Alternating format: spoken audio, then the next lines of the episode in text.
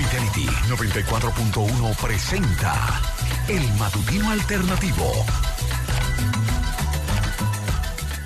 Aquí poniéndonos al día, don Félix Aquino, José Plasencia y yo, iniciando realmente, no todavía, es lento. Eso le explicaba a un ciudadano puertorriqueño que me decía, nosotros en Puerto Rico realmente es en febrero que comenzamos. Digo, bueno, aquí más o menos disimulamos, pero poco a poco lo que ocurre que este es un año electoral. Entonces eh, eh, se, nos, se nos presentan eh, muchos cambios en la rutina. Y como terminamos la semana pasada, que decíamos que hoy íbamos a iniciar el reconteo, efectivamente, faltan 362 días para el año 2024, para todos esos propósitos, esas motivaciones que nos mencionaba Mari Mora en su eh, diván del año pasado. Eh, menos metas y más propósitos. Y eso es así, José, así es Félix Aquino, para no preocuparnos ni frustrarnos cuando llega ese 31 de diciembre, que este año es bisiesto. ¿eh?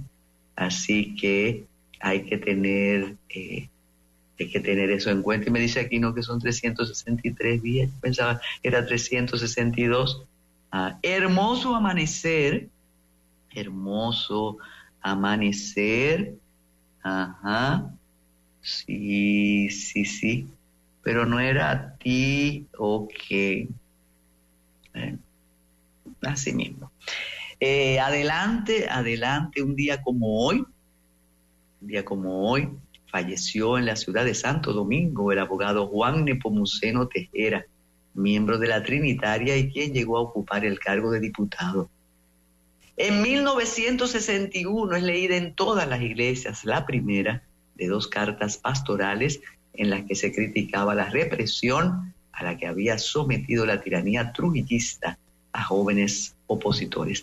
La otra carta se lee el, día de la Alta Gracia y aquello fue ya el divorcio de la iglesia de la tiranía, un poco tarde, claro, 30 años después.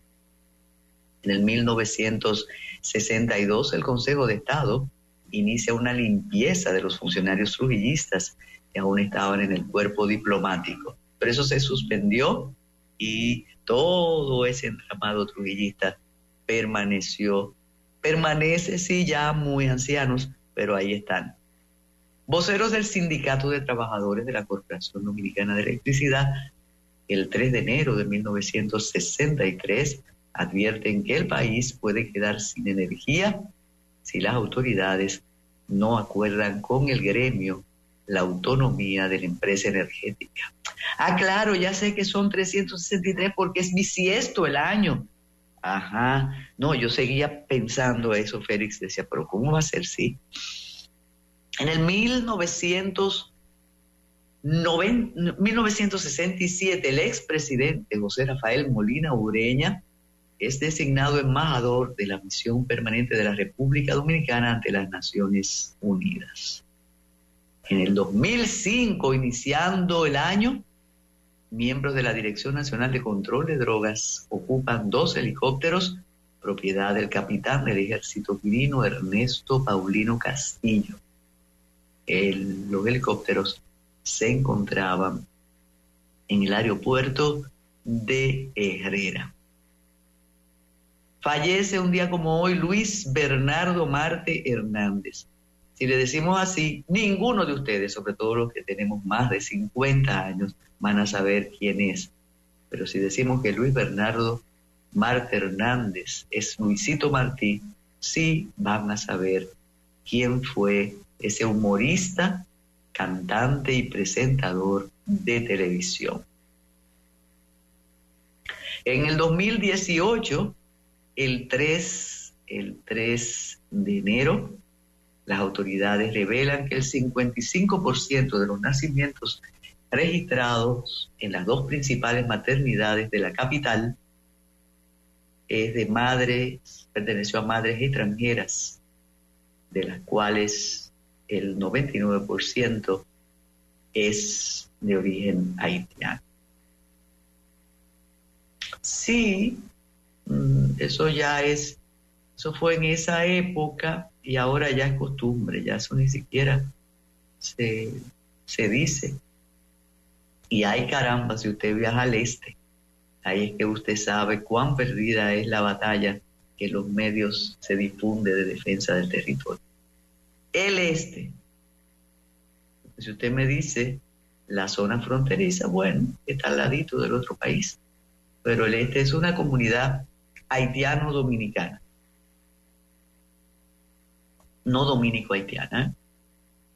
Bueno, y recordamos hoy a Pierre Atanasio Larousse, lexicógrafo, gramático, legó a la humanidad el diccionario Larousse. Ese que vemos, ese que consultamos, ese mismo. Había nacido el 23 de octubre en el 1817 y murió un día como hoy, ya con su obra eh, concluida, que está en permanente revisión. Se, se consideraba o se considera un diccionario moderno, modernísimo, diferente a los diccionarios enciclopédicos. Revolucionó el concepto del diccionario. Sí, que uno cree que eso nació así de la nada, de un editorial, no, fue el esfuerzo de ese hombre, de grandes esfuerzos. Los seres humanos está hecho la historia. Y la historia eh, nos recuerda que un día como hoy se entregó, se entregó el más que poderoso general Noriega, el cara de piña, aquel que jugó con los Estados Unidos de ser cómplice a ser su víctima. Por eso hay que tener, hay que tener cuidado con los juegos de los Estados Unidos. ¿eh? El 3 de enero de 1990, Manuel Antonio Noriega se entregó al ejército de los Estados Unidos. El dictador se había refugiado en la sede de la Anunciatura después de la invasión de los Estados Unidos a Panamá.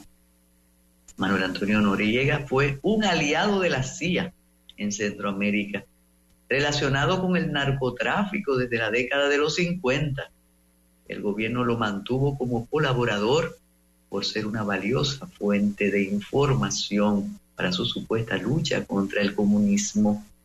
Noriega fue un importante apoyo del general Omar Torrijos, que lo ascendió hasta el máximo puesto de la inteligencia panameña, cara de piña, llamado así por la gran cantidad de marcas que tenía en su rostro, fue el sucesor de Torrijos, de cuya muerte llegó a ser acusado. Sus años de gobierno fueron muy difíciles.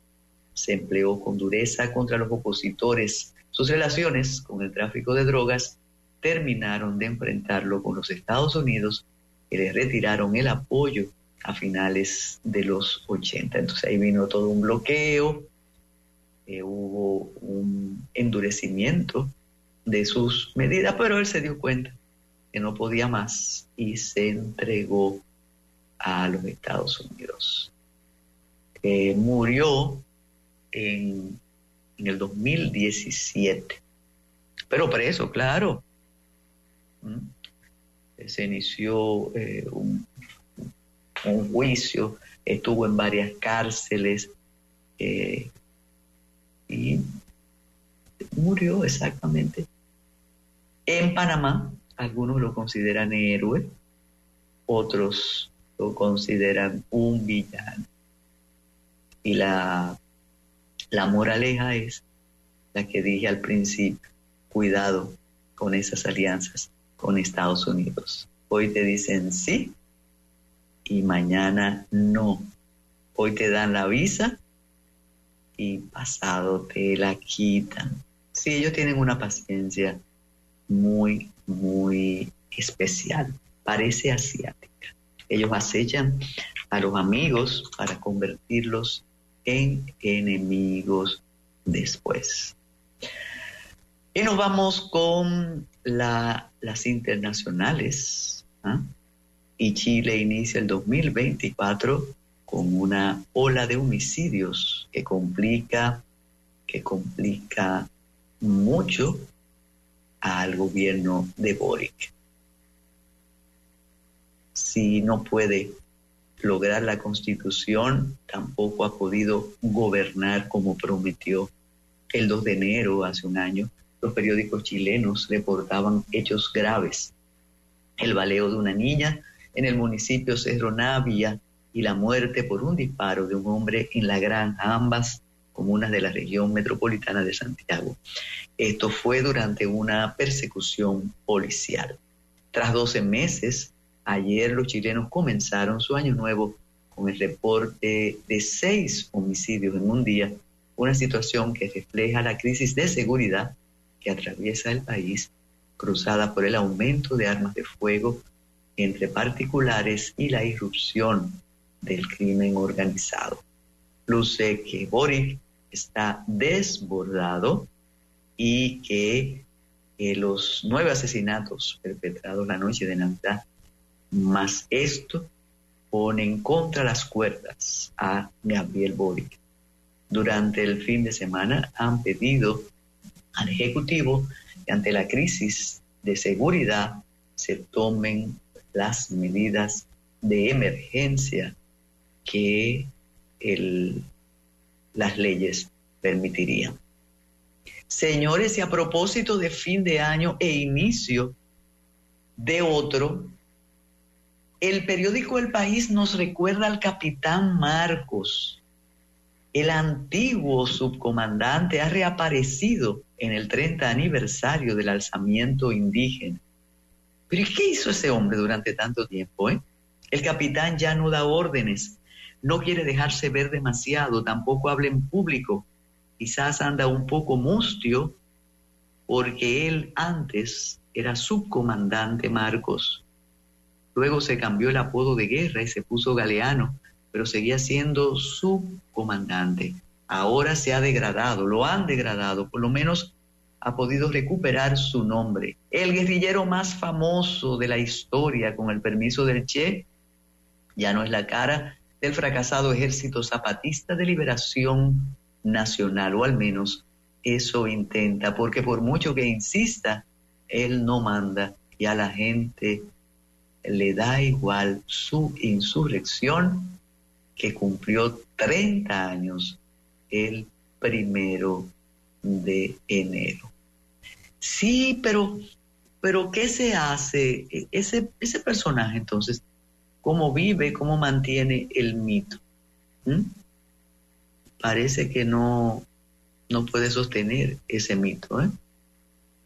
Y Biden eleva al Supremo su batalla contra Texas. La administración del presidente ha llevado al tribunal una solicitud de emergencia para que los agentes de la patrulla fronteriza puedan cortar el alambre de púas el gobierno texano ha instalado a 48 kilómetros a lo largo de la frontera con México. La moción busca que los jueces suspendan una apelación que una corte otorgó en diciembre en favor de las autoridades locales. Las partes mantienen otro juicio por separado para determinar si es válido mantener o no los alambres. Sí, eso es terrible. Bueno, y mi ley sigue y ha barrido a 22 generales del ejército. Ahí sí, ahí sí comienza a complicarse el asunto. ¿eh? El presidente argentino ha designado a la nueva cúpula de las Fuerzas Armadas, sus Fuerzas Armadas, asignó la jefatura del Estado Mayor Conjunto, el órgano que ejerce el mando máximo de los militares. Además, introdujo cambios en las direcciones de la Armada, del Ejército y de la Fuerza Aérea. Las modificaciones más drásticas se hicieron dentro del Ejército, donde Milei nombró a Alberto Presti como jefe y pasó automáticamente a retiro a 22 generales. Para los analistas, el gobierno de Milei está dando un claro mensaje de empoderamiento a los militares que ocupan ahora cargos de relevancia en el Ministerio de Defensa. está creando su propia estructura para poder maniobrar y hacer las reformas que auguran una especie de sublevación imposible en Argentina. Y decimos imposible porque él está dispuesto a eliminar cualquier atisbo de disidencia. Y el ex líder rebelde, Philip, visita el canal del río Masacre y ha sido recibido como un héroe por todos los que están en esas comunidades. Parece que va a desplazar a Cherisier a barbecue. ¿eh? Sí, peligroso el hombre. El cardenal Nicolás de Jesús López Rodríguez sufre caída y será operado. El cardenal será intervenido quirúrgicamente el próximo viernes tras sufrir una caída que le provocó la ruptura en el fémur. Ante la situación, el obispo de la diócesis Nuestra Señora de la Alta Gracia pidió por la recuperación del prelado. López Rodríguez, quien está retirado de las actividades por problemas de salud, fue intervenido en el 2020 para reparar su cadera luego de una caída en su residencia.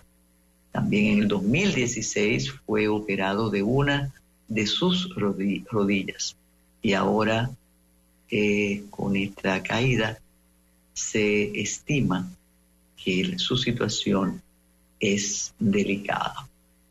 Y de nuevo cede a las presiones de la oposición, da vuelta a la noria y el presidente dice que regula la publicidad oficial.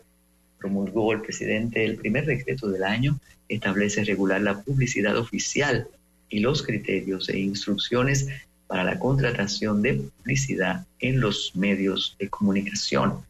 En un acto desarrollado en el Salón Las Cariátides, el mandatario firmó el decreto 124 el cual catalogó como una camisa de fuerza para evitar que se usen los recursos del Estado. Hay el joven ético pelético que contrató a un equipo para que él es tan bonito, pero también para que le, vendieran su imagen.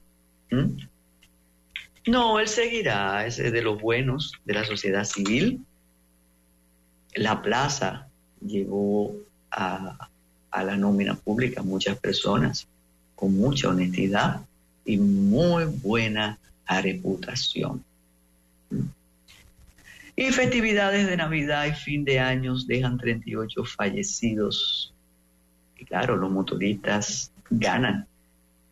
Durante el operativo Conciencia por la Vida se registraron 247 accidentes. De esa cantidad, 108 sucedieron durante traslados en motocicletas. 28 en vehículos livianos y 3 en minibuses. Las provincias con más accidentes fueron Santo Domingo, luego el Distrito Nacional, Puerto Plata, Santiago, San Cristóbal y San Pedro de Macorís. Definitivamente no hay posibilidad ni intención de controlar este desastre. No se puede, no a pesar de toda, todo el foro que organizó el periódico Listín Diario y todas las propuestas que se hicieron ahí, en tiempo de campaña, motoristas no se tocan. Y la decisión de suspender la juramentación de Trajano Vidal Potentini como presidente del Colegio de Abogados de la República Dominicana desató una ola de fricciones dentro de la comunidad jurídica al cuestionar la capacidad del Tribunal Superior Electoral para evitar la juramentación. El presidente en funciones del Colegio de Abogados de la República Dominicana, Miguel Surún Hernández, consideró que con esa sentencia la alta corte ha incurrido en prevaricación para favorecer al partido de gobierno. No existe árbitro para las elecciones del presente año, pues dicho tribunal fue capaz de abrogarse una competencia ilegal para conocer un amparo que es constitucionalmente competencia de otro. El abogado Félix Portes precisó que la orden del órgano poder con respecto al último proceso eleccionario del CAR es de derecho, ya que la institución tiene competencia para definir los conflictos entre gremios y asociaciones. Eso, eso se extenderá, ¿eh? Increíble. Ah, bueno, me faltó decir lo de el nuevo líder haitiano. Bueno, él era un líder, pero ahora se ha eh, fortalecido. ¿eh? Philip, que en Juana Méndez dijo, podemos construir cuantos canales consideremos necesarios. El ex golpista proclamó en Juana Méndez, vine para saludar la valentía de estos hombres y mujeres que decían que somos independientes y soberanos en nuestro país. Philippe culpó a la embajada americana de la penuria que atraviesa Haití y dijo que el primer ministro es apoyado por los Estados Unidos. Por eso digo que la gente que muere en los barrios por las bandas es por culpa de los Estados Unidos. Este año será el año en que se restablecerá el respeto en Haití y habrá una revolución para el pueblo. La llegada de Philip se produjo en medio de el desacuerdo con el gobierno dominicano y con la crisis más severa que tiene su pueblo y se erige poco a poco en el líder que necesitaba el país. Bueno, eso sí, esa es otra cara de la moneda y hay que estar atento. Bueno, atento no, es que aquí esa la batalla contra Haití la perdimos. Está viva en en la publicidad, pero esa está perdida. Y los comicios de febrero ponen fin al voto de arrastre ¿eh? y expone realmente la popularidad de cada uno de los de las personas, de los candidatos que se ofrecen. Las, elecciones del 18 de febrero contemplan boletas separadas para la elección de los alcaldes alcaldes y regidores y de los directores de distritos municipales. El hecho representa el último eslabón para la eliminación en el país del denominado voto de arrastre, en un proceso que empezó hace más de 30 años. Con la separación de la boleta de los municipios y distritos municipales, así como la implementación del voto preferencial para los vocales, regidores y diputados, el voto directo se consagra en el sistema político y electoral del país. La decisión más firme para erradicar el arrastre la emitió el Tribunal Constitucional en agosto del 2019 que declaró inconstitucional el párrafo, un párrafo del artículo 2 de la ley 157 sobre el voto preferencial. En una sentencia posterior, posterior, el Constitucional declaró nula y carente de todo efecto jurídico la disposición del párrafo 4 del artículo 104 de la Ley Orgánica del régimen electoral. De modo que ahora se va a, a valorar la preferencia. Muchos dicen que eso es lo que permite el que corre el dinero. ¿Mm? Iba a decir dinero sucio, pero no, que corre el dinero. Y el tercer tribunal colegiado de Santiago condenó a 20 años de prisión a dos hombres de nacionalidad haitiana que golpearon, amordazaron y amenazaron a una familia en el municipio de Puñal. John Baptiste y Luis Frisnel son acusados de cometer el hecho cuando penetraron en la residencia en el 2021 para cometer el asalto los haitianos rompieron una malla ciclónica, penetraron con armas de fuego en la casa y amordazaron, golpearon y eh, violaron algunos, algunas de las personas residentes ahí. Así es. Bueno, y comenzando el año poco a poco, cuando yo decía que estábamos comenzando el año, y era poco a poco, nos dicen, bueno, eh, el asunto es que falta, que faltan los reyes, que por eso ahora Y aunque estamos intentando la rutina, tenemos muchos, muchos pendientes. Bueno, y el editorial del Listín Diario dice que pasó lo que temíamos. En efecto, los asuetos terminaron como temíamos, con una montaña de muertos y decenas de personas fracturadas en los accidentes de tránsito. Y de los 247 accidentes, 170 fueron de motocicletas, con un saldo de 38 muertes y 27 fueron personas que estaban en motores. Desde el inicio de los feriados se habló de suspender o regular el transporte o la circulación de motocicletas, pero las autoridades ni se enteraron. Y dice el editorial, no era una sugerencia caprichosa ni inviable, tenía como antecedente la estadística que mostraba que más del 70% de los accidentes de tránsito en motocicletas ocurrían los fines de semana después de las 10 de la noche. Pese a las demostraciones de apoyo, ninguna autoridad movió eficazmente un dedo para desactivar el detonante de nuevas tragedias como las que han ocurrido en Navidad. Entonces eso pasó y seguirá ocurriendo. Vamos, vamos con el ánimo en el 2024. Por eso comenzamos con Alevántate, exacto, del maestro Rafael Solano. Hoy, hoy continuamos ya la rutina poco a poco, poco a poco. Vamos a hacer una pausa, Ose, en este miércoles, que parece lunes, pero no lo es.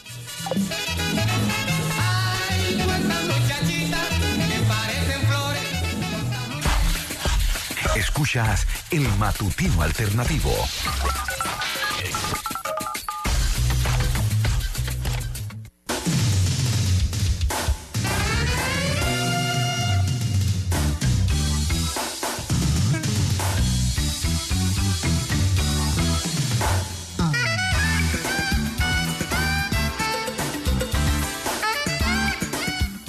Aunque la Navidad, la fiesta cristiana más importante que celebra el nacimiento del niño Jesús, no se completaría sin la visita de Melchor, Gaspar y Baltasar al rey de Nazaret en Belén. Pero nuestra evolución cultural ha ido dejando poco a poco en el olvido a los reyes magos que llevaron regalos al recién nacido. Ahora es más conveniente creer y recordar, al menos en Occidente, al Papá Noel o Santa Claus, un personaje legendario que según el cuento popular trae regalos a los niños el 25 de diciembre.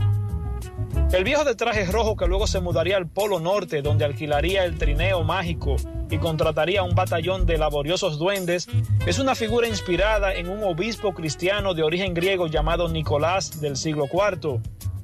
La gran noche de los regalos no es el 25 de diciembre sino el 6 de enero, día de la Epifanía o duodécima noche pero la globalización amenaza y cada día más y más niños quieren tener sus regalos el 25 de diciembre.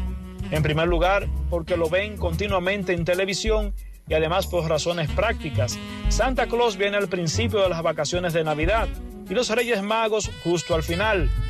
Era una tradición que antes de ir a dormir, los niños ponen un poco de leche y galletas al lado del Belén o el árbol de Navidad para los Reyes Magos y un poco de agua para sus camellos. Al despertar podrían encontrar juguetes o carbón.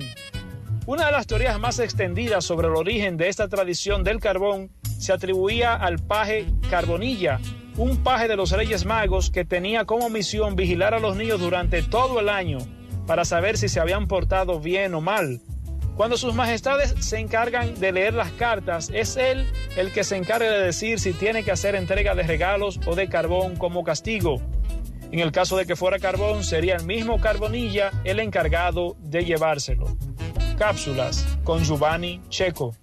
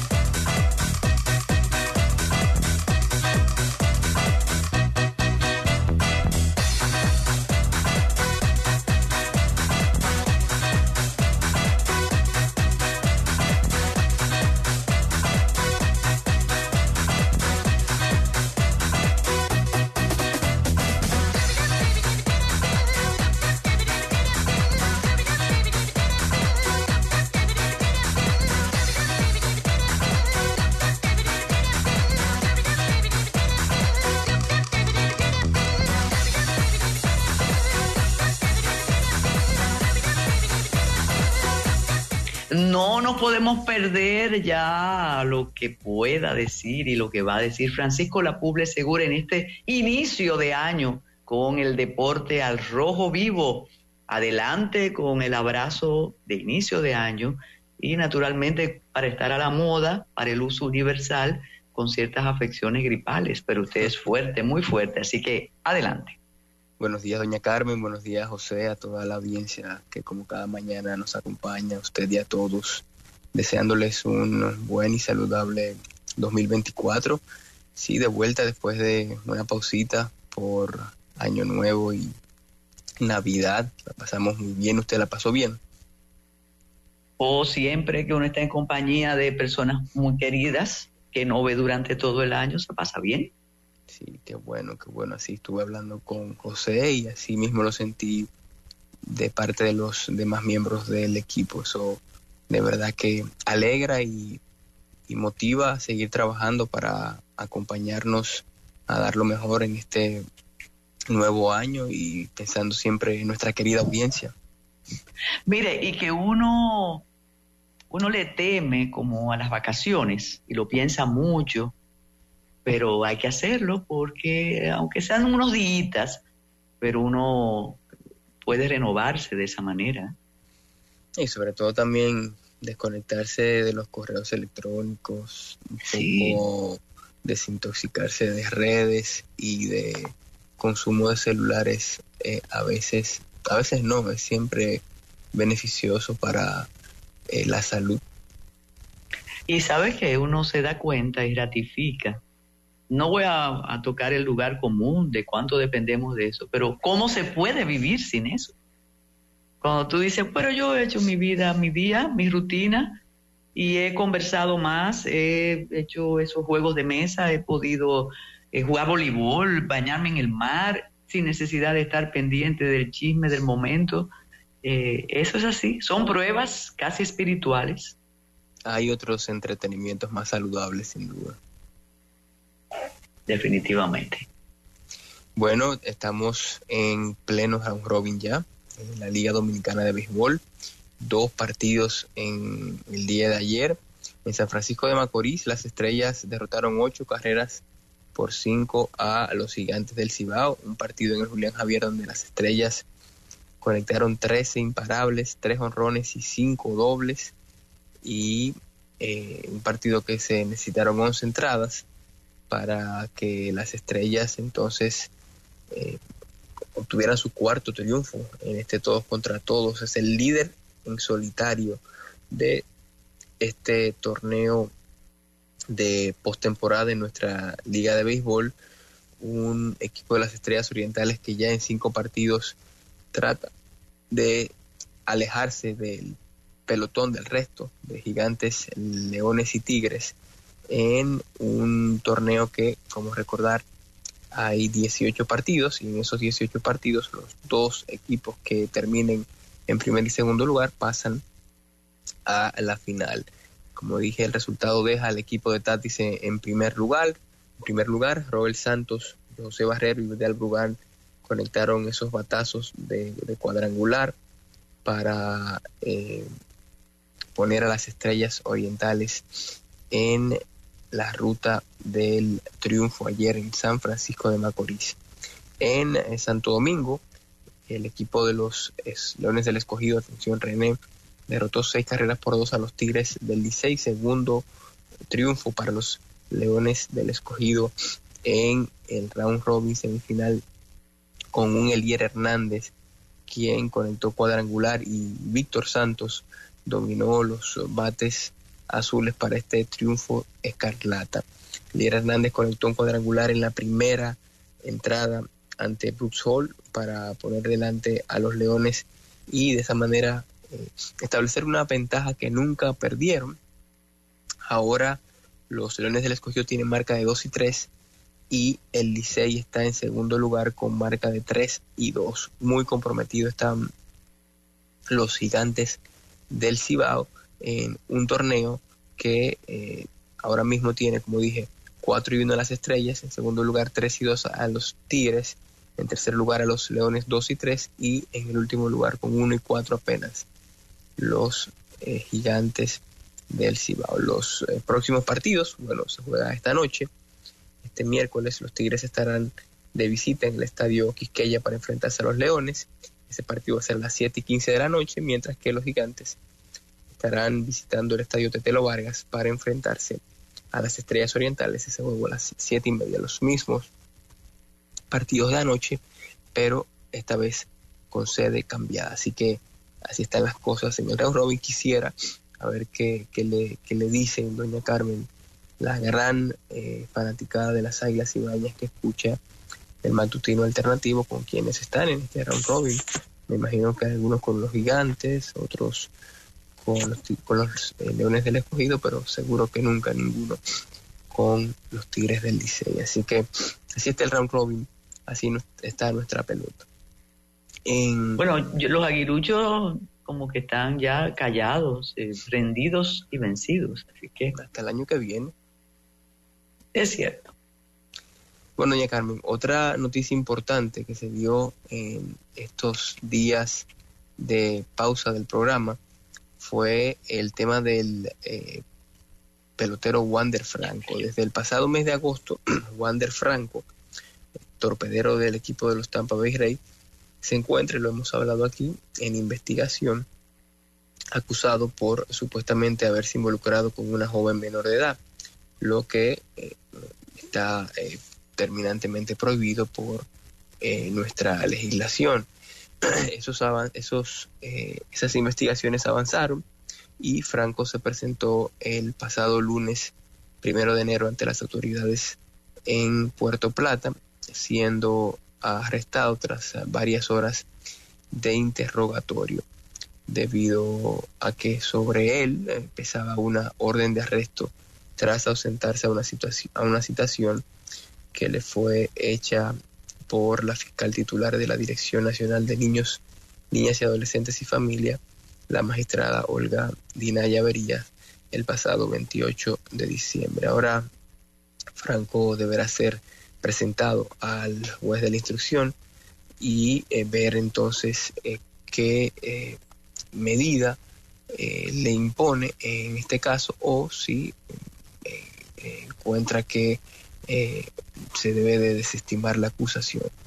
Creo que el hecho de no haberse presentado a la citación el pasado 28 y haber estado ahora mismo, o sea, encontrarse ahora mismo en, arresto en, Puerto Plata, va, eh, creo que, eh, perfilando un poco la, situación de este pelotero que está en una situación delicada y que eh, está ahora mismo en ausencia administrativa en grandes ligas, no jugó desde esa, desde, desde esa fecha, su equipo lo apartó porque los reglamentos de béisbol de las grandes ligas le dan la facultad a los equipos de cuando hay situaciones judiciales que envuelven eh, a, alguno de sus eh, integrantes, poder entonces tomar esta clase de medidas. Ya después de lo que se desarrolle en el proceso dominicano y una vez concluido esta etapa, la oficina del comisionado de las grandes ligas podrá tomar también una decisión respecto al futuro de Wander Franco en el béisbol de las grandes ligas. Situación complicada, muy complicada la de este pelotero ante estos hechos que tiene que enfrentar en, la justicia de nuestro país. Yo me, he preguntado eh, varias veces, después que, he leído, porque iba a decir seguido, pero no, no lo he seguido, eh, si pudo hacerse con menos espectacularidad, Francisco, este caso porque ese es el problema de, hacer tan, tan mediático todo. Y entonces de repente eh, viene lo mismo, lo mismo que fuera pelotero, músico, bailarín o abogado, eh, a exponer a joven al escarnio, a exponerlo a él de alguna manera. Entonces, eh, yo pienso que la autoridad se ve contra la pared con casos como estos porque son patíbulos mediáticos y dejémonos de historia, Francisco.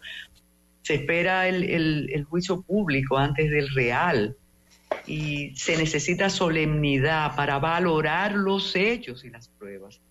Pero ya ha sido manejado de verdad con, poca profesionalidad de parte de las autoridades y de parte de la representación del pelotero, que si se entrega, que si no se entrega, que si está en el país, que si estaba en una isla perdida en el Atlántico. No, entiendo y finalmente eh, así, así no vamos a evitar que estos hechos sucedan.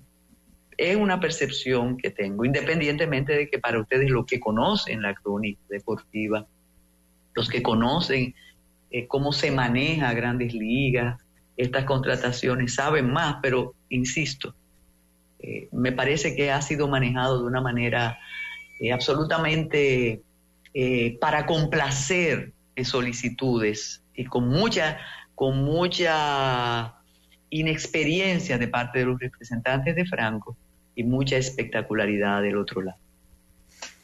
A ver, doña Carmen, estamos hablando de un pelotero que es o era hasta el momento de la puesta en licencia administrativa la cara de eh, uno de los eh, equipos más importantes del béisbol de las grandes ligas.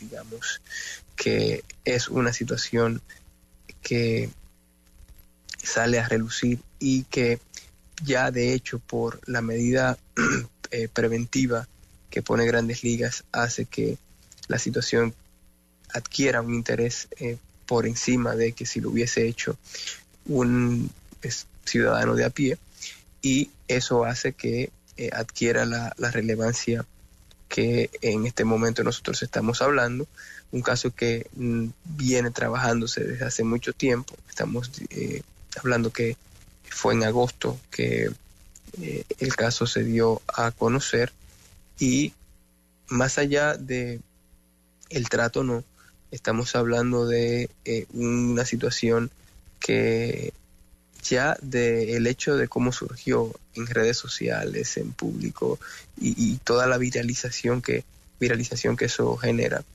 es sin duda una situación que ya recogerla y volverla a ese escenario ideal que usted plantea es bastante complicado. Sí, definitivamente eso apunta que hay que saber lo que representa ese pelotero. Bueno, peor, mal asesorado entonces, peor. Sí, yo creo que en este caso hay que esperar para ver cómo se sigue desarrollando el proceso. Y también eh, eh, creo que, eh, y lo más importante, que en todo caso de la investigación y de las pruebas se puede llegar a concluir.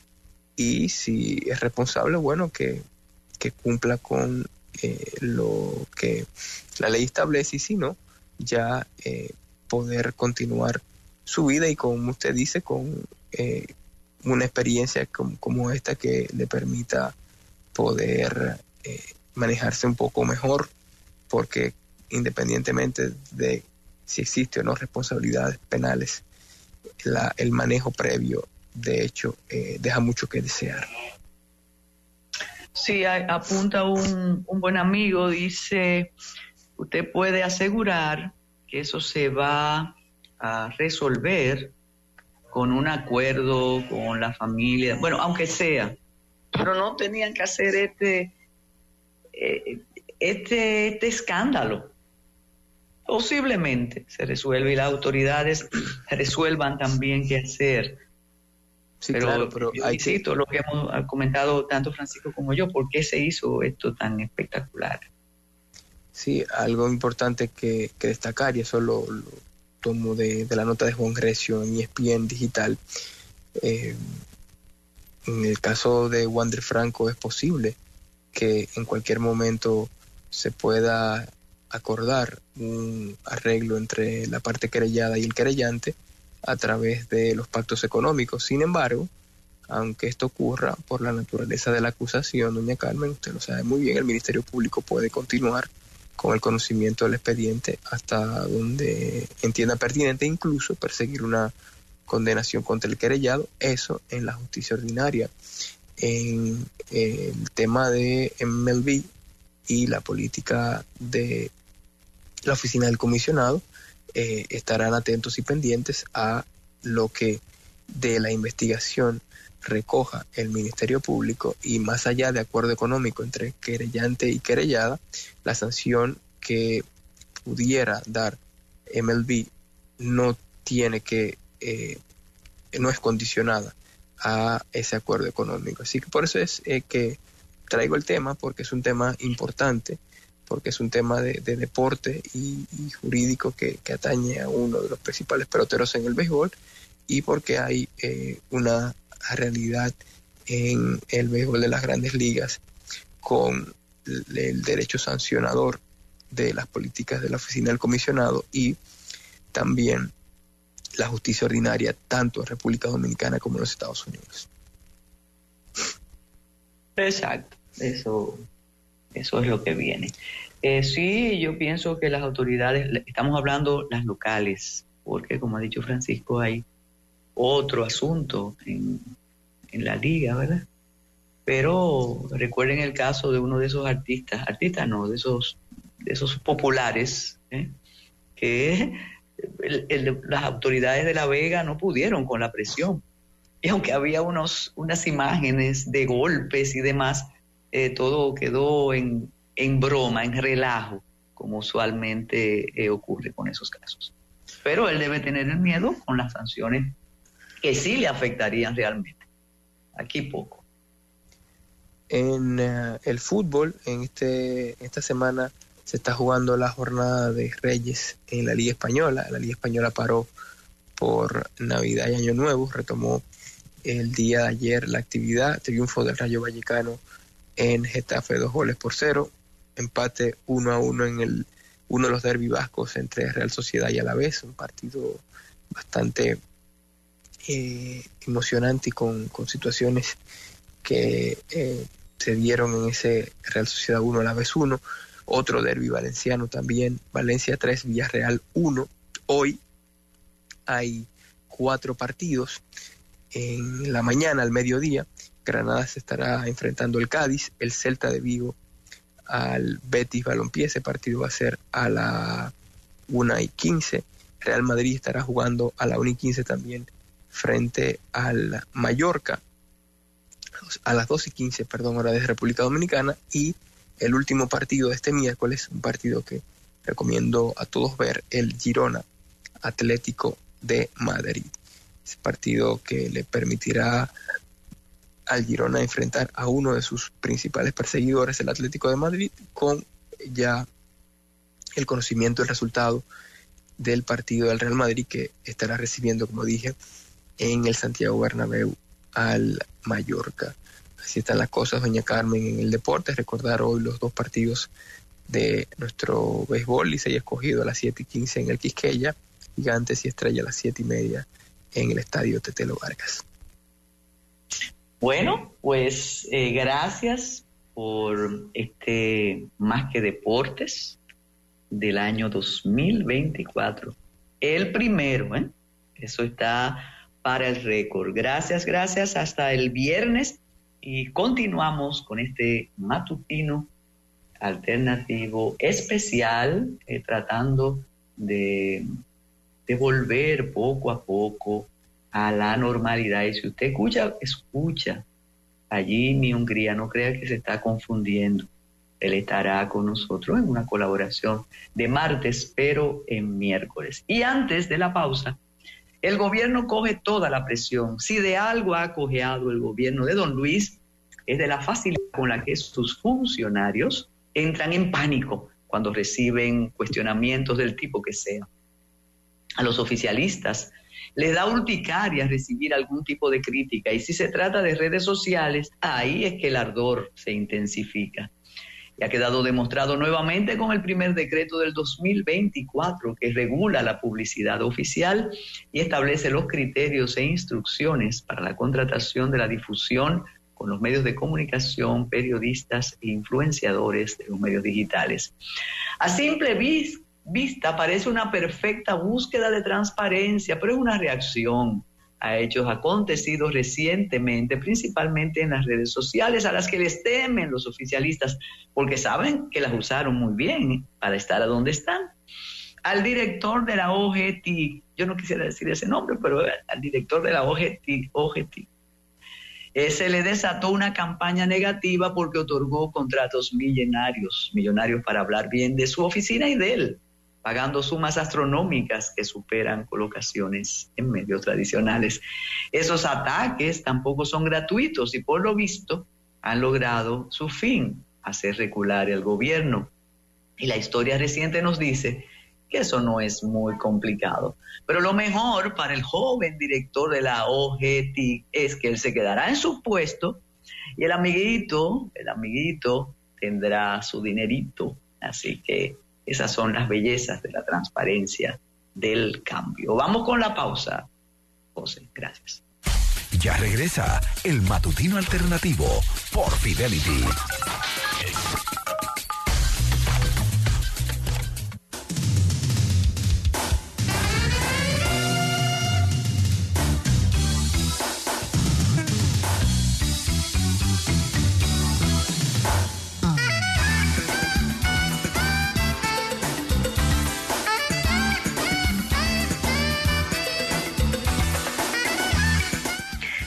Uno se cree que se acerca más, eh, dándole la bienvenida a José esta mañana, a usted, a Francisco, a Félix.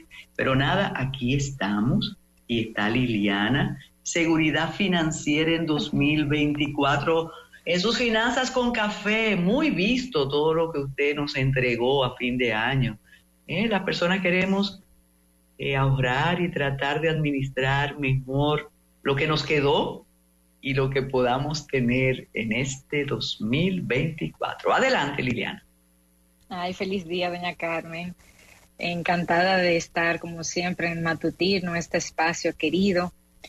Nosotros, eh, bueno, pasamos bien este fin de año en familia, tranquilos, y desearle a toda la audiencia que tengan un, un nuevo año lleno de oportunidades.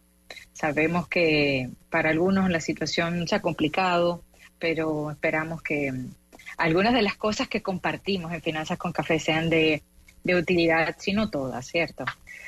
Pero bueno, el cierre de año eh, revela muchas cosas y lo que se espera para el 2024 también. El año cerró con una devaluación del peso dominicano de un 3%, con una tasa de cambio del 58,26. ¿Y a quién favorece esto? A los exportadores, a quienes cobran sus salarios en dólares, a quienes tengan sus inversiones en dólares. El año cerró con una tasa de interés activa anual de préstamos de 14%, que es inferior al casi 15% con el que inició el año, para una reducción de un 5%, no 5 puntos porcentuales, sino un 5% de su valor.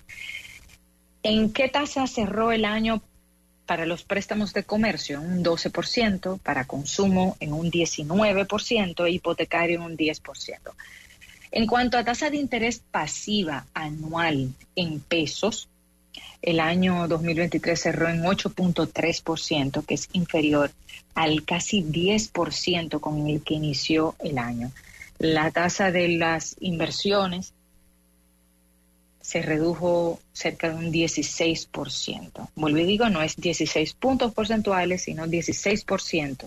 Inició en, en casi 10 y terminó en 8.3%. Y la tasa de interés pasiva anual en dólares cerró en 4.7%. Aquel que invirtió en pesos le favoreció las altas tasas de interés pasivas en pesos que hubieron durante todo el año que llegaron a estar incluso en 11%. Algunas emisiones de bonos incluso rondaron 13 y 16% anual. Y tomando en cuenta las rentabilidades de las inversiones en pesos, esta rentabilidad que cité en dólares y la devaluación de la moneda en, en el año, pues favoreció a aquellos que hicieron esas inversiones en pesos. Se estima que la economía dominicana cierre con un crecimiento económico de un 2.5% en 2023, nivel más bajo en muchos años. Esa desaceleración económica se tratará de revertir en el 2024 con una reducción de la tasa de política monetaria, con la continuación de la reducción de la tasa de política monetaria. A nivel de finanzas, los ahorros de las empresas y ciudadanos incrementaron un 10%, de 2.317.000 millones de pesos a 2.545.000 millones de pesos entre enero y noviembre de 2023. Esto es una buena noticia, tomando en cuenta el nivel de precios del país, que hayan incrementado un 10% los ahorros. Cuando lo desmenuzamos, vemos que el ahorro de las personas físicas aumentó un 8%, mientras que el ahorro de las personas jurídicas aumentó un 12%, lo que evidencia quiénes fueron más afectados y quiénes más favorecidos en este año. La cartera de crédito aumentó un 15% entre enero y noviembre de 2023 pasando de 1.623 mil millones de pesos a 1.873 mil millones de pesos. Esto, eh, el dinamismo económico que vimos incluso a final de año, se evidencia o es fruto de esos de esas facilidades de financiamiento que estimuló el Banco Central y que fueron facilitadas por las entidades de intermediación financiera. Sin embargo, a pesar de ese crecimiento en el ahorro y crecimiento en la cartera de crédito, algo que hay que tomar muy en cuenta para el 2024 es que el año 2023 cerró con un aumento en el promedio de atrasos, que aumentó de 9 a 17 días de atraso entre enero y noviembre de 2023. El atraso entre 1 a 30 días pasó de 90 mil millones de pesos a inicio de 2023 hasta 97 mil millones de pesos a diciembre de 2023. Como comentamos en las finanzas con café durante el año, realmente el, financiamiento ha permitido que muchas personas pues puedan llegar a fin de mes, puedan sortear el aumento en los precios y, que eh, mientras tanto permita hacer un ajuste. Pero esto puede tener repercusiones para el año próximo, para este año. ¿no? La inflación cierra en su rango meta. La inflación interanual a noviembre de 2023 es de 4%. Si bien es una buena noticia porque se ha reducido la velocidad en lo que han subido los precios, el nivel general de los precios se mantienen altos y superiores a prepandemia, particularmente en el grupo de alimentos y bebidas no alcohólicas. No entraremos en detalle, pero no conocemos a profundidad, no nos ha dado a conocer el gobierno a profundidad a qué se deben esos aumentos eh, en el grupo de alimentos y bebidas no alcohólicas. Porque vemos incluso la, la cantidad de ocupados en el sector agrícola, en estos años se ha reducido. En estos últimos tres años se ha reducido de 400 mil que, que, ocupa a 350 mil más o menos. Entonces, se ha reducido la cantidad de ocupados en el sector agrícola. No sabemos por, competencia si se debe a una concentración de poder en la comercialización o en la cadena, pero es algo que debe de trabajarse y debe tomarse en cuenta para este año. La tasa de política monetaria cierra en 7% y viene bajando desde junio de 2023 con perspectiva de seguir bajando en el 2024. Yellen y Rubini al igual que banqueros, pronosticaron una recesión en los Estados Unidos para 2023 y qué bueno que se libraron de ese escenario por el efecto que hubiese podido tener en la economía dominicana. Se estima que cerrará con un crecimiento cercano al 2.6% en los Estados Unidos, pero esto igual a costa de un mayor endeudamiento público y también privado por parte de los ciudadanos. Para el 2024 se proyecta un crecimiento económico para la República Dominicana de 5.2%, según un reporte del Fondo Monetario Internacional de octubre de 2023, y para los Estados Unidos un crecimiento de 1.4%, según las proyecciones de los miembros de la Reserva Federal. Esto último, importante, porque Estados Unidos, principal socio comercial, principal fuente de, inversión extranjera, principal fuente de remesas de la República Dominicana. Y se espera, evidentemente, que tanto en los Estados Unidos haya una reducción de las tasas de interés de la FED de, quizás tres recortes, por lo menos, de 75 puntos eh, básicos, y aquí igualmente en República Dominicana que continúe una reducción de la tasa de política monetaria que va a favorecer eh, un mayor financiamiento y menores tasas de interés. Entonces, inicia un nuevo año. Y realmente yo creo que todos cuando inicia un nuevo año queremos saber, tenemos la esperanza de que todo va a estar bien, que nos irá bien en el año. Y más que apostar a estar bien, yo recomiendo apuntar a una estabilidad y seguridad financiera. Porque quizás de forma temporal en algún momento no, no sea como querramos o que no vaya muy bien, pero que el 2024 lo que tenga como marca sea estabilidad y seguridad financiera. Esas dos palabras claves se las quiero resaltar a la audiencia, estabilidad y seguridad. ¿Por qué? Porque necesitamos construir, y de ahí las recomendaciones del día de hoy los, y el tema de hoy, algunos, algunos puntos que tenemos que tomar en cuenta para programarnos en este año.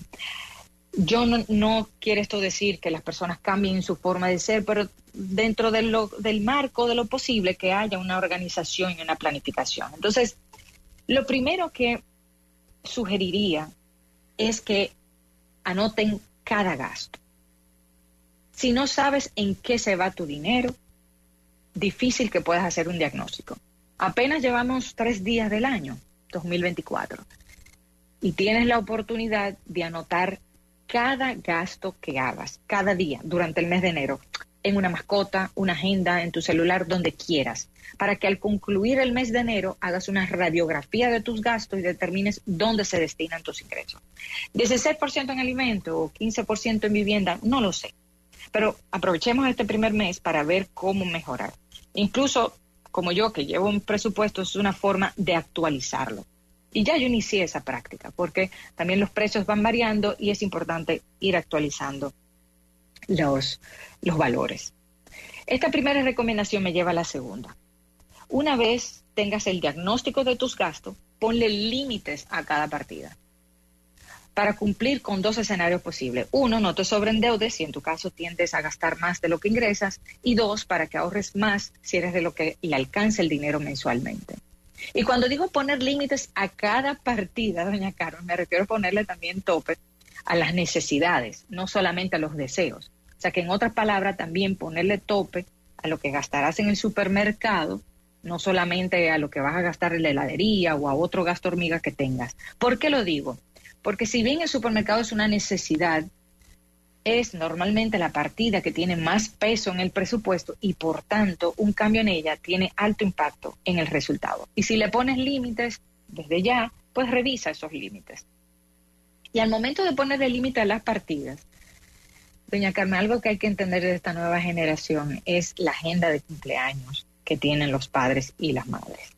No olviden quienes nos escuchan, padres y madres, de colocar en su presupuesto el dinero destinado a los regalos de los cumpleaños. Algo que nuestros abuelos, que nuestros padres no conocieron mucho, pero que esta generación sí, es la celebración de los cumpleaños. Y a veces una familia puede tener entre dos y cinco cumpleaños al mes, y si no tenemos eso contemplado, esos regalos en el presupuesto, pues eh, puede hacer que no tengamos una visión o una transparencia de lo que realmente estamos gastando en el mes. La tercera recomendación de las cinco es que ahorres más en este año de lo que ahorraste en el 2023. ¿Por qué? ¿Por qué ahorrar más en este año? Y les explico. Primero, es un año electoral. Entonces, el cambio que pueda haber en agosto, entonces puede implicar un cambio de políticas o de medidas que no te dé una seguridad de qué hacer. Entonces, para garantizar esa seguridad, sé prudente. Lo segundo es el nivel de morosidad en los préstamos y las tarjetas en República Dominicana como en Estados Unidos ha aumentado, como dije ahorita. Lo tercero de por qué es más importante ahorrar en este año es que el nivel de, el nivel de endeudamiento público del país ya preocupa. Y, y de hecho, pues así lo ha manifestado pues, el Fondo Monetario Internacional, el Banco Mundial también, y para poder pagar esos intereses que tiene que pagar el Estado, deben obtener mayores ingresos. Y esto puede llevar a la reforma fiscal y a una reforma laboral. Ha crecido el nivel de pérdidas de las EDES en promedio, lo cual puede llevar a un nuevo incremento en la factura. Y por último, las tasas de interés pasivas se irán reduciendo, por lo cual los ingresos que obtienes de tus inversiones este año serán menores a la hora de recolocarlos. Así que hay que hacer un esfuerzo por eh, hacer un, ahorro del, del ingreso mensual. Me lleva a la cuarta recomendación, es que no tengas dinero ocioso. No tengas dinero ocioso. Se acabó el tener dinero en la cuenta de ahorro sin hacer nada.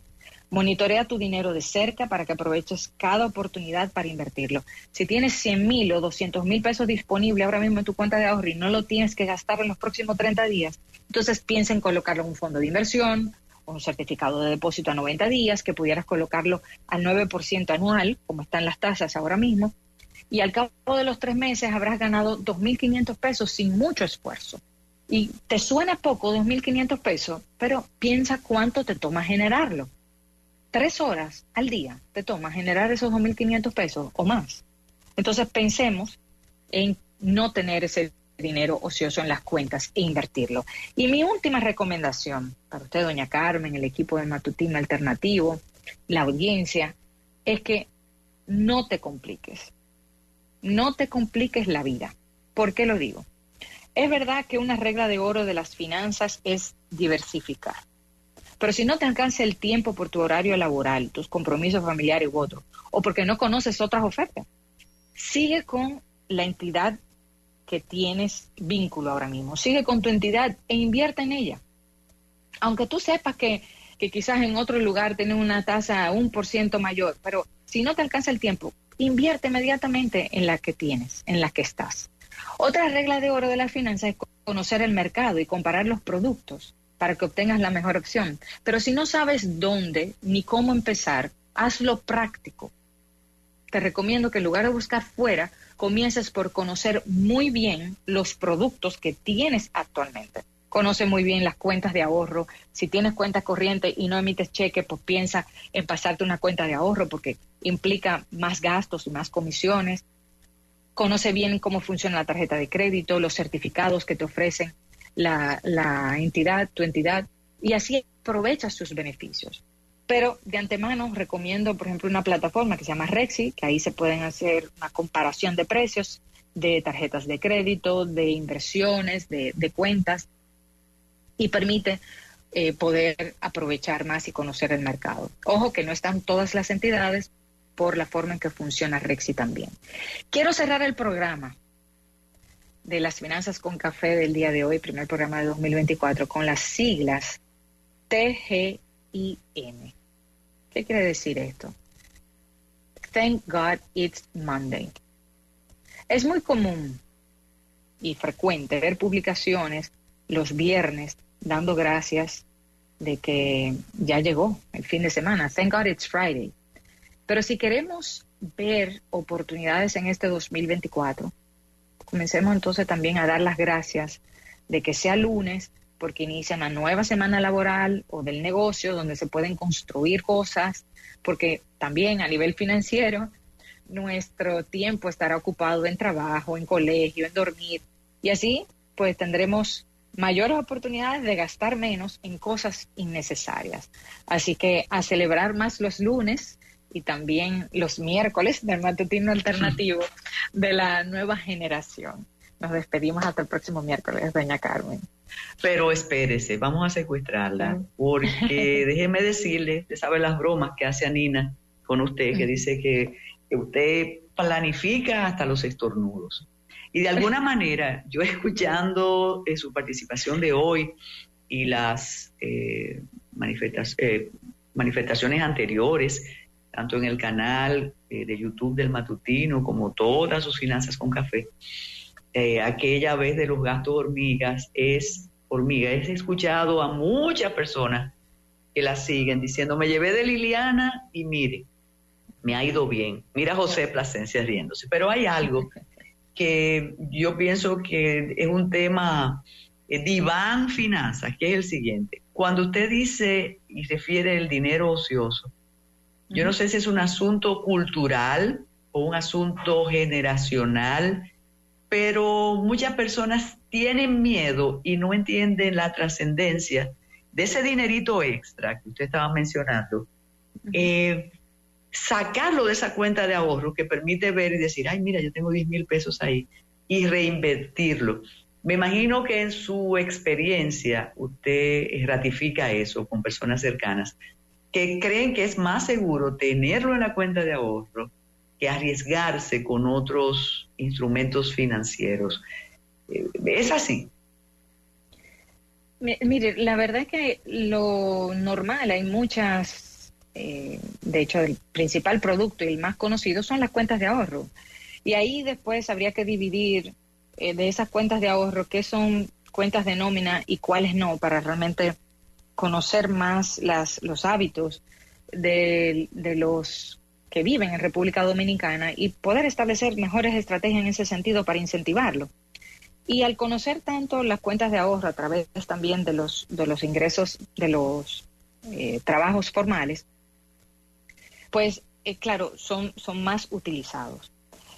Los certificados de depósito algunas veces a personas que no lo conocen entienden que, bueno, después eh, está secuestrado mi dinero, si yo lo quiero no lo voy a poder obtener, pero al final ambos, ambas herramientas, si pasara algo con la entidad, tú tienes una seguridad eh, de parte del sistema financiero, del fondo de, contingencia que hay, de seguro de depósitos, y tenerlo en uno u otro, pues tendrás tu dinero seguro.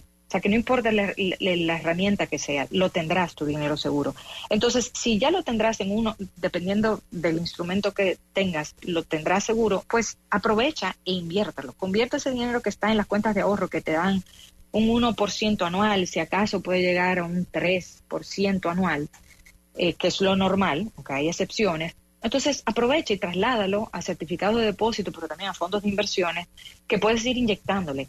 Y si tú no sabes si vas a necesitar ese dinero en el corto plazo, entonces, bueno, no lo coloques a seis meses, no lo coloques a un año, tú lo puedes colocar a 30 días y que sea renovable, de forma tal a que cuando llegue cerca de la fecha del corte, no lo renueves, sino que vaya y lo canceles si lo necesitas. Pero no, no dejarlo ahí, porque al final, si uno se lo pone a ver al revés, muchas personas que me dicen, oye, no, se me pasó pagar la tarjeta de crédito, me faltaron 500 pesos y me cobraron intereses por eso. Y la gente lo sufre. Entonces, si con 500 pesos te quejabas del otro lado, que pagaste intereses, imagínate que entonces te genere 500 pesos esos 2.500 pesos y 3.000 eh, pesos en, tres meses sin hacer nada, simplemente con colocar, con hacer una administración eficiente de los recursos que a ti te ingresan. Y así puedes aprovecharlo más.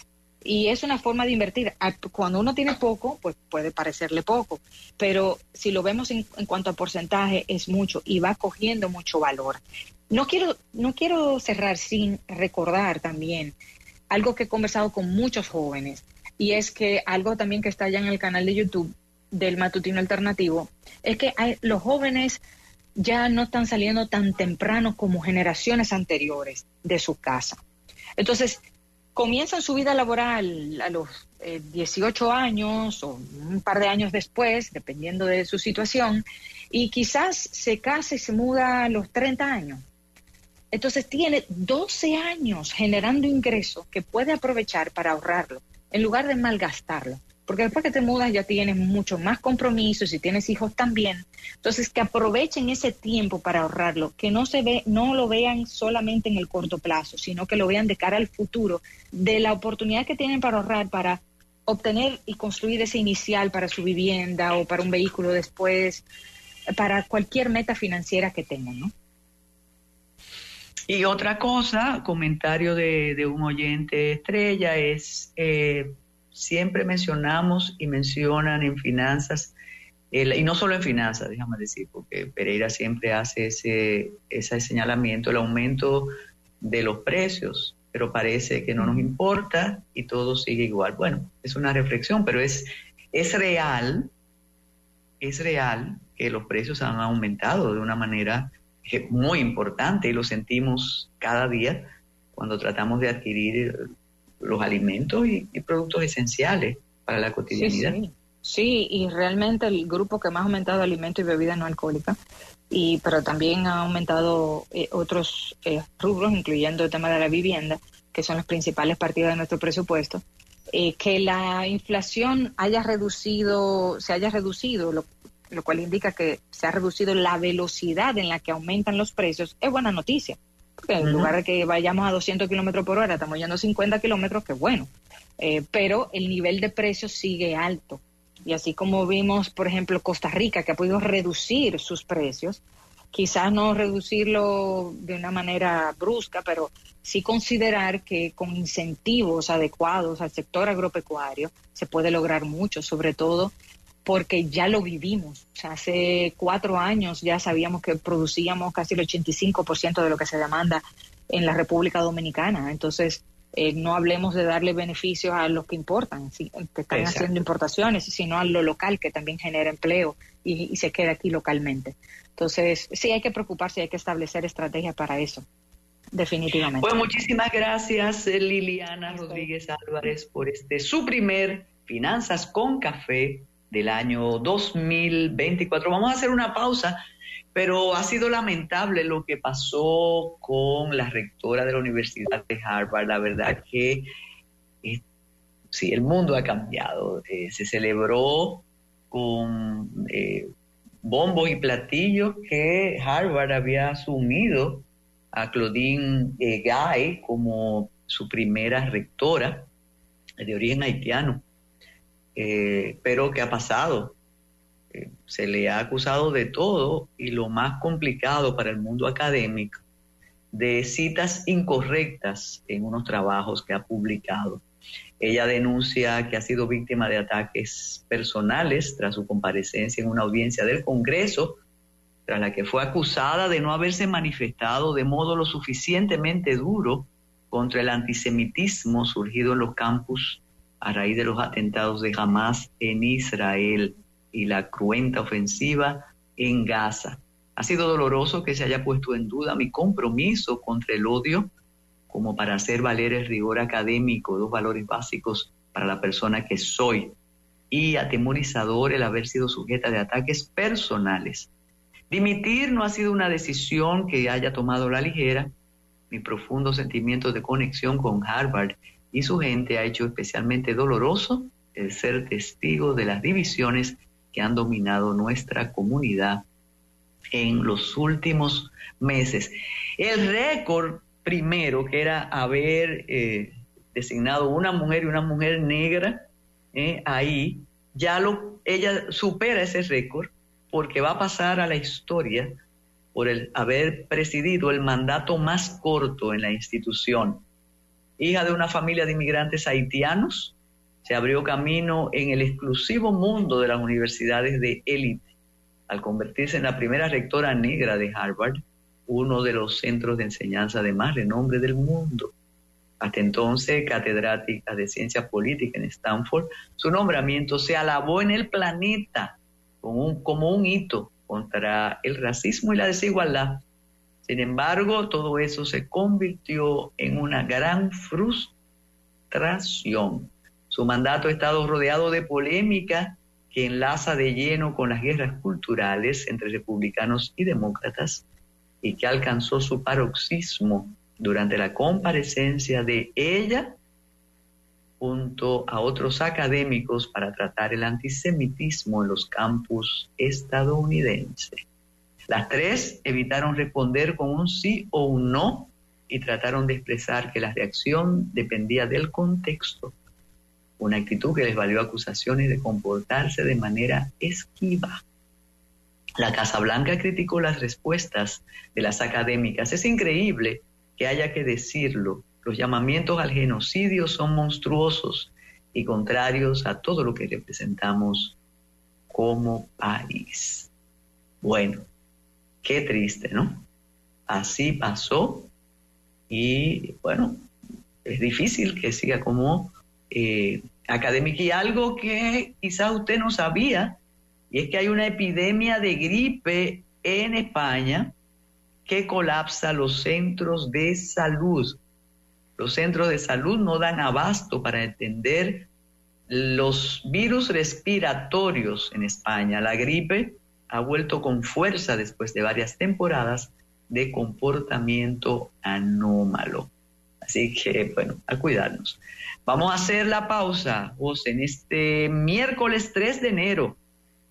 Sí, que parece lunes y que parece viernes, pero no es así. Adelante. El matutino alternativo.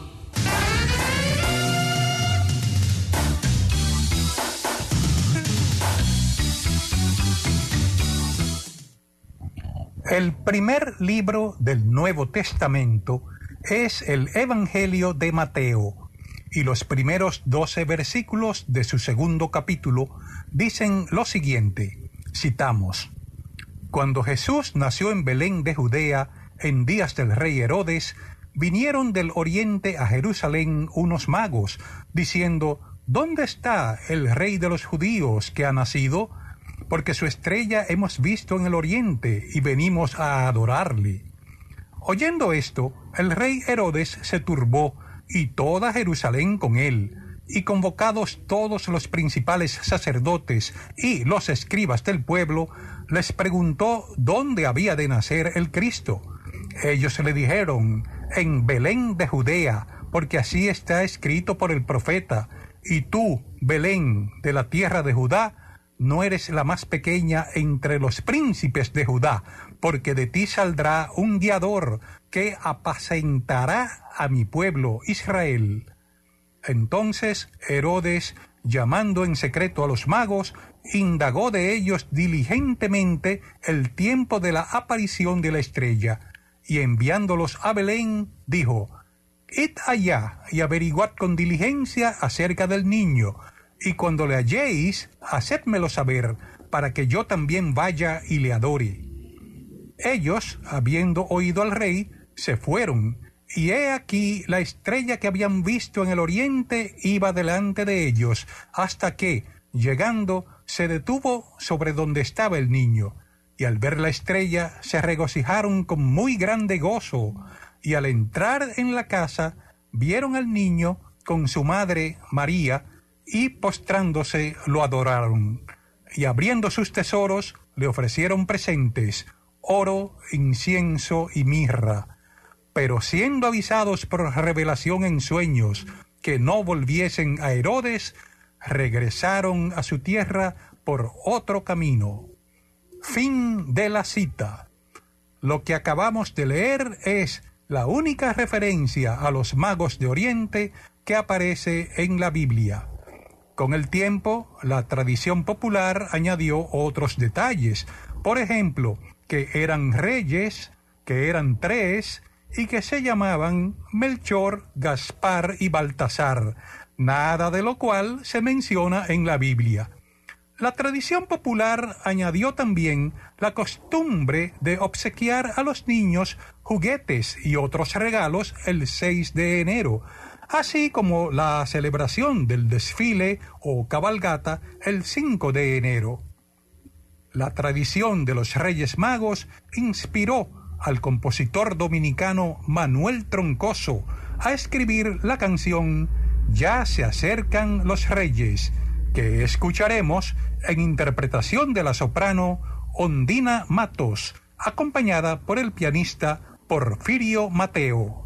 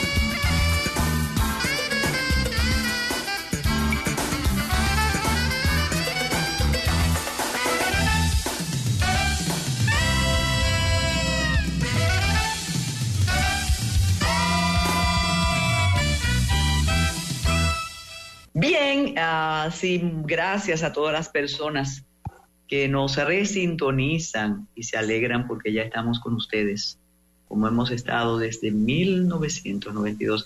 Gracias a Liliana por ese corto tan hermoso y emotivo, eh, celebrando todo el tiempo que ha estado con, con este equipo. Sí, un equipo muy bueno, es verdad. Eh, ahí tienes, ahí tienes razón y qué bueno que usted sea parte del mismo. Eh, mire, hay cosas, eh, aquello de lo que se ve y no se ve, de lo que tienes que estar ahí para, para saberlo. Y lo cierto es que hace, que hace mucho tiempo la situación de la comunidad haitiana en el este eh, ha sido comentada, no denunciada porque una denuncia tiene otras implicaciones. Entonces sabemos lo que pasa en Friusa, sabemos cómo los empresarios eh, se enorgullecen del repunte del turismo en la República Dominicana. A Zonaores hace lo mismo el presidente que viene de una tradición de turista, de, negocio turístico eh, familiar. Hablamos de la maravilla del turismo y todo lo que tenemos que ofrecer y para dar, y más ahora que Pedernales eh, va a, iniciarse en el negocio. Lo que ocurre es que eh, como los empresarios no cumplen el 80-20, no tienen por qué hacerlo porque no hay ninguna sanción, descubrieron que era más fácil emplear mano de obra extranjera, específicamente haitiana, por miles de razones. Ya yo no voy a decir ni a ratificar que es porque le pagan menos, porque hay un personal especializado en las instalaciones hoteleras del este eh, que no puede pagársele menos eh, al, nativo, porque son personas que manejan varios idiomas y que tienen conocimiento de, hotelería. Entonces, eh, ya los hoteles del este tienen el 80-20 al revés. Es decir, la comunidad haitiana es empleada por los dominicanos que después critican todo lo que tiene que ver con la defensa del territorio y demás. El presidente ha sabido crear una narrativa estupenda eh, respecto a la defensa del territorio al control de la migración ilegal.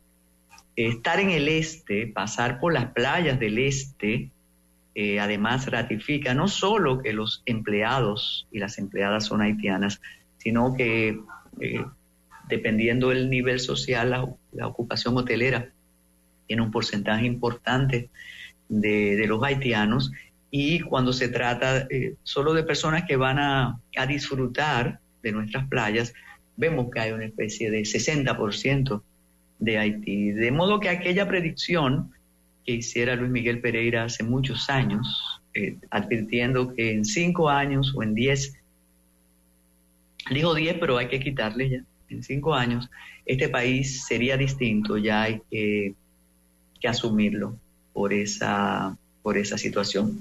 Tenemos ahí parte de una colaboración de Isidro Eduardo, de Jimmy, eh, de Anina. Vamos a tratar de compartirla, José. Yo creo que ahí está Liliana también. Eh, es un poco más larga del tiempo que nos queda, pero es importante porque Easy Cine no se puede eh, quedar sin participar en este primer día del matutino alternativo en el 2024. Adelante, José.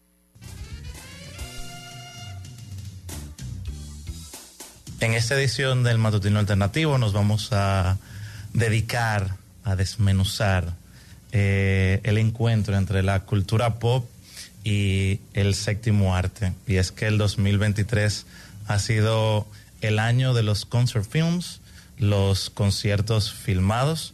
Y aquí tenemos eh, a Nina Rodríguez y a Jimmy Hungría para hablar de este evento cinematográfico, sin lugar a duda. Sin dudas. Eh, y es bueno, antes de empezar a conversar, hablar de que hay una diferencia entre eh, una película de un concierto y un documental o una película que se enfoque en, digamos, que mostrar otras facetas dentro de la película en sí.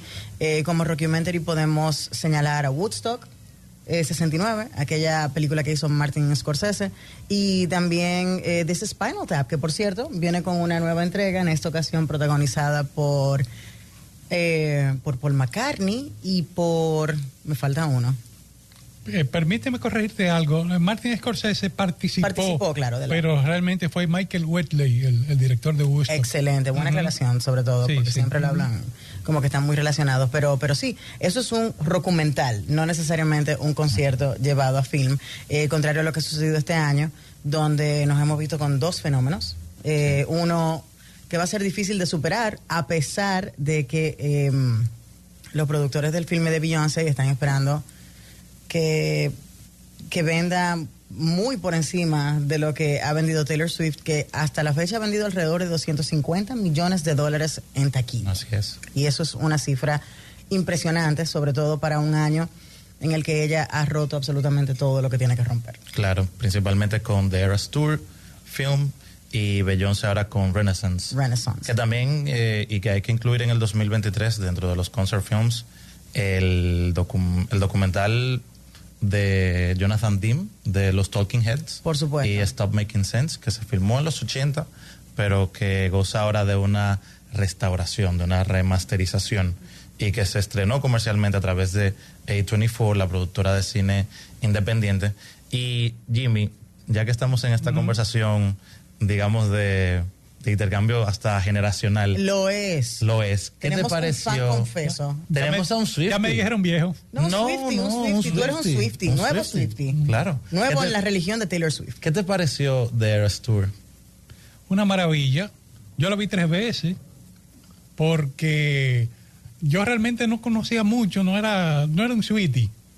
Eh, yo no conocía, digo, yo sabía quién era Taylor Swift y todo eso, pero no le había dado seguimiento. Entonces, ante esa eh, expectativa que se creó con, con el estreno del, del film concert o concert film, pues eh, yo asistí a verla. Entonces, a mí lo que más me impresionó en primer lugar es la, la calidad cinematográfica, o sea, ese, esa fotografía, esos movimientos de cámara, esa edición, pero además el espectáculo en sí.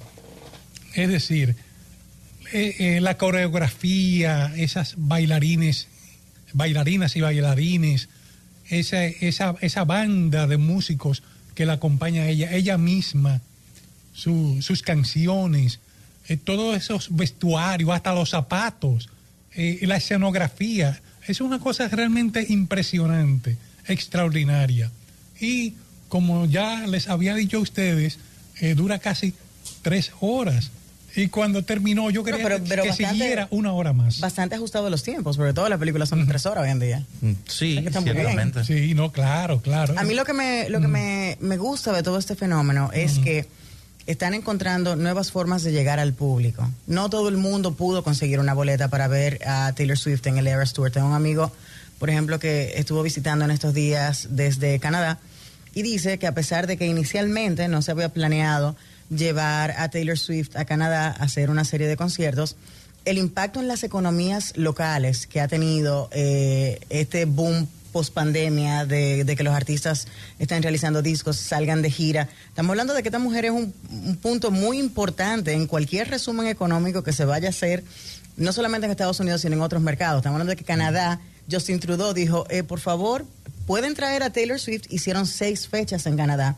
Y la hija de, este amigo mío no pudo conseguir un boleto, ni caro ni barato, ni que no aparecía, pero dice él que como se activó la zona alrededor de la sala de conciertos, los restaurantes, los hoteles, todo lo que sucedió ahí aportó un montón eh, a la economía de Canadá y yo creo que eso es un punto que nadie está viendo. Entonces, aparte de todo esto, llevan una película bien hecha al cine para todo aquel que no pudo llegar al concierto, que tenga la experiencia. Y si tú dices que es así de buena, pues imagínate tú, tú no conocías a Taylor, a Taylor Swift, no eres fan, vas porque eres eh, cinéfilo, amante del cine, y te topas con esta sorpresa que te hizo pagarle tres veces y agregar a esa cuenta de banco de Así es. Y un detalle interesante es que ella negoció la exhibición Sí. de la película de manera directa con las Con la cadenas de cines. Eh, prescindiendo de los estudios y las compañías distribuidoras convencionales. O sea, eso fue un, un paso, diría yo, que audaz que ella dio, lo mismo que ha estado haciendo con las grabaciones de sus antiguos discos Así es. en lo que le llama la versión de Taylor. Sí. Yo creo que ahora es el mundo de Taylor en cuanto Sí. a lo que está sucediendo en la industria discográfica, en esa parte de asumir ella toda la parte de negociación de manera directa. Eh, ella está reescribiendo el libro de la industria y, y doña Carmen se puede reír de mí, pero yo lo dije hace rato, tenemos un año y pico hablando de esto en el matutino alternativo y lo he repetido en varias ocasiones, con los fenómenos no se lucha. Y el fenómeno Taylor Swift es un fenómeno que creo que agarró a todo el mundo desprevenido porque siempre la veíamos como, ah, la niña rubia linda que canta country angelical. y pop, oh, Sí. Taylor Swift, pero no, es una fuerza de la naturaleza que basado en lo que ella ha estado haciendo en los últimos años, eh, parársele de frente a una disquera con una cláusula que protegía sus derechos sobre la música, regrabar toda su música, negociar directamente con las... eh, con las cadenas de cine, ha hecho que todo el mundo preste atención y que de ahora en adelante las cosas se hagan eh, lo más a lo Taylor posible y las disqueras se están blindando contra nuevos contratos con artistas para evitar precisamente que vuelva a suceder algo como sucedió con Taylor Swift. Realmente Taylor Swift ha sido como una reconfiguración del modelo del entretenimiento, de la industria del entretenimiento. Y en un año donde el cine ha visto la taquilla bajar estrepitosamente en sus principales activos como Marvel, Disney, Warner, y tener quizá a una figura como Taylor Swift que ha podido reactivar la taquilla con un evento cinematográfico, porque lo es. The Eras Tour se ya trascendió todas las barreras. Presidentes, países, eh, Taylor Swift la reciben hasta con un convoy de jefe de Estado, que se vio, por ejemplo, en Argentina. Pero Taylor Swift también ha, ha reconfigurado esa forma del modelo del entretenimiento, desde la propiedad intelectual, desde el cine, desde la música. Y por supuesto que el que no es fan de Taylor Swift, si no se considera Swiftie, creo que este evangelio. Este es el momento. Este es el momento No, para que sean parte. de- Agregando a eso que tú acabas de decir, que no se nos olvide que es una persona que pudo mantener una boleta activa en el cine a pesar de una huelga donde ahí no aplicaban ni actores ni escritores, porque era un concierto de ella, grabado por ella, financiado por ella Exacto. y negociado directamente con las cadenas por ella misma. Así es. Bueno, eh, con este repaso de los concert films y principalmente con Taylor Swift, le damos eh, fin a este segmento especial. No, pero antes de ¿tú, qué tú- ¿quién tú crees? ¿Beyoncé se la lleva o se queda Taylor en la, en la cima de No, yo esta creo última que- batalla de Yo creo que? Taylor, Creo que Taylor. Taylor se queda. Creo No va a ser Taylor, superada, Por supuesto que Pero sí. Beyoncé puede creer lo que sea, lo siento, Lisette, pero, pero no llega. ¿no? No, no, Taylor realmente, ella es el renacimiento. O sea que, eh, nada, señores, en este Tú encuentro. estás de- diciendo que Taylor the Renaissance. Bueno. Pero qué sí. osado este muchacho. Bueno, te van soy a- iconoclasta. El, el beehive te va a caer atrás y te va a picar. Recuerden seguir y suscribirse al canal de YouTube del Matutino Alternativo y recuerden también darle seguimiento a nuestras redes sociales y qué bueno compartir con ustedes en este encuentro de cultura pop, de Easy Cine y por supuesto con el cinéfilo por definición Jimmy Hungría. Definitivamente. Muchas gracias y nos escuchamos por ahí. gracias. Fidelity 94.1 presentó El Matutino Alternativo.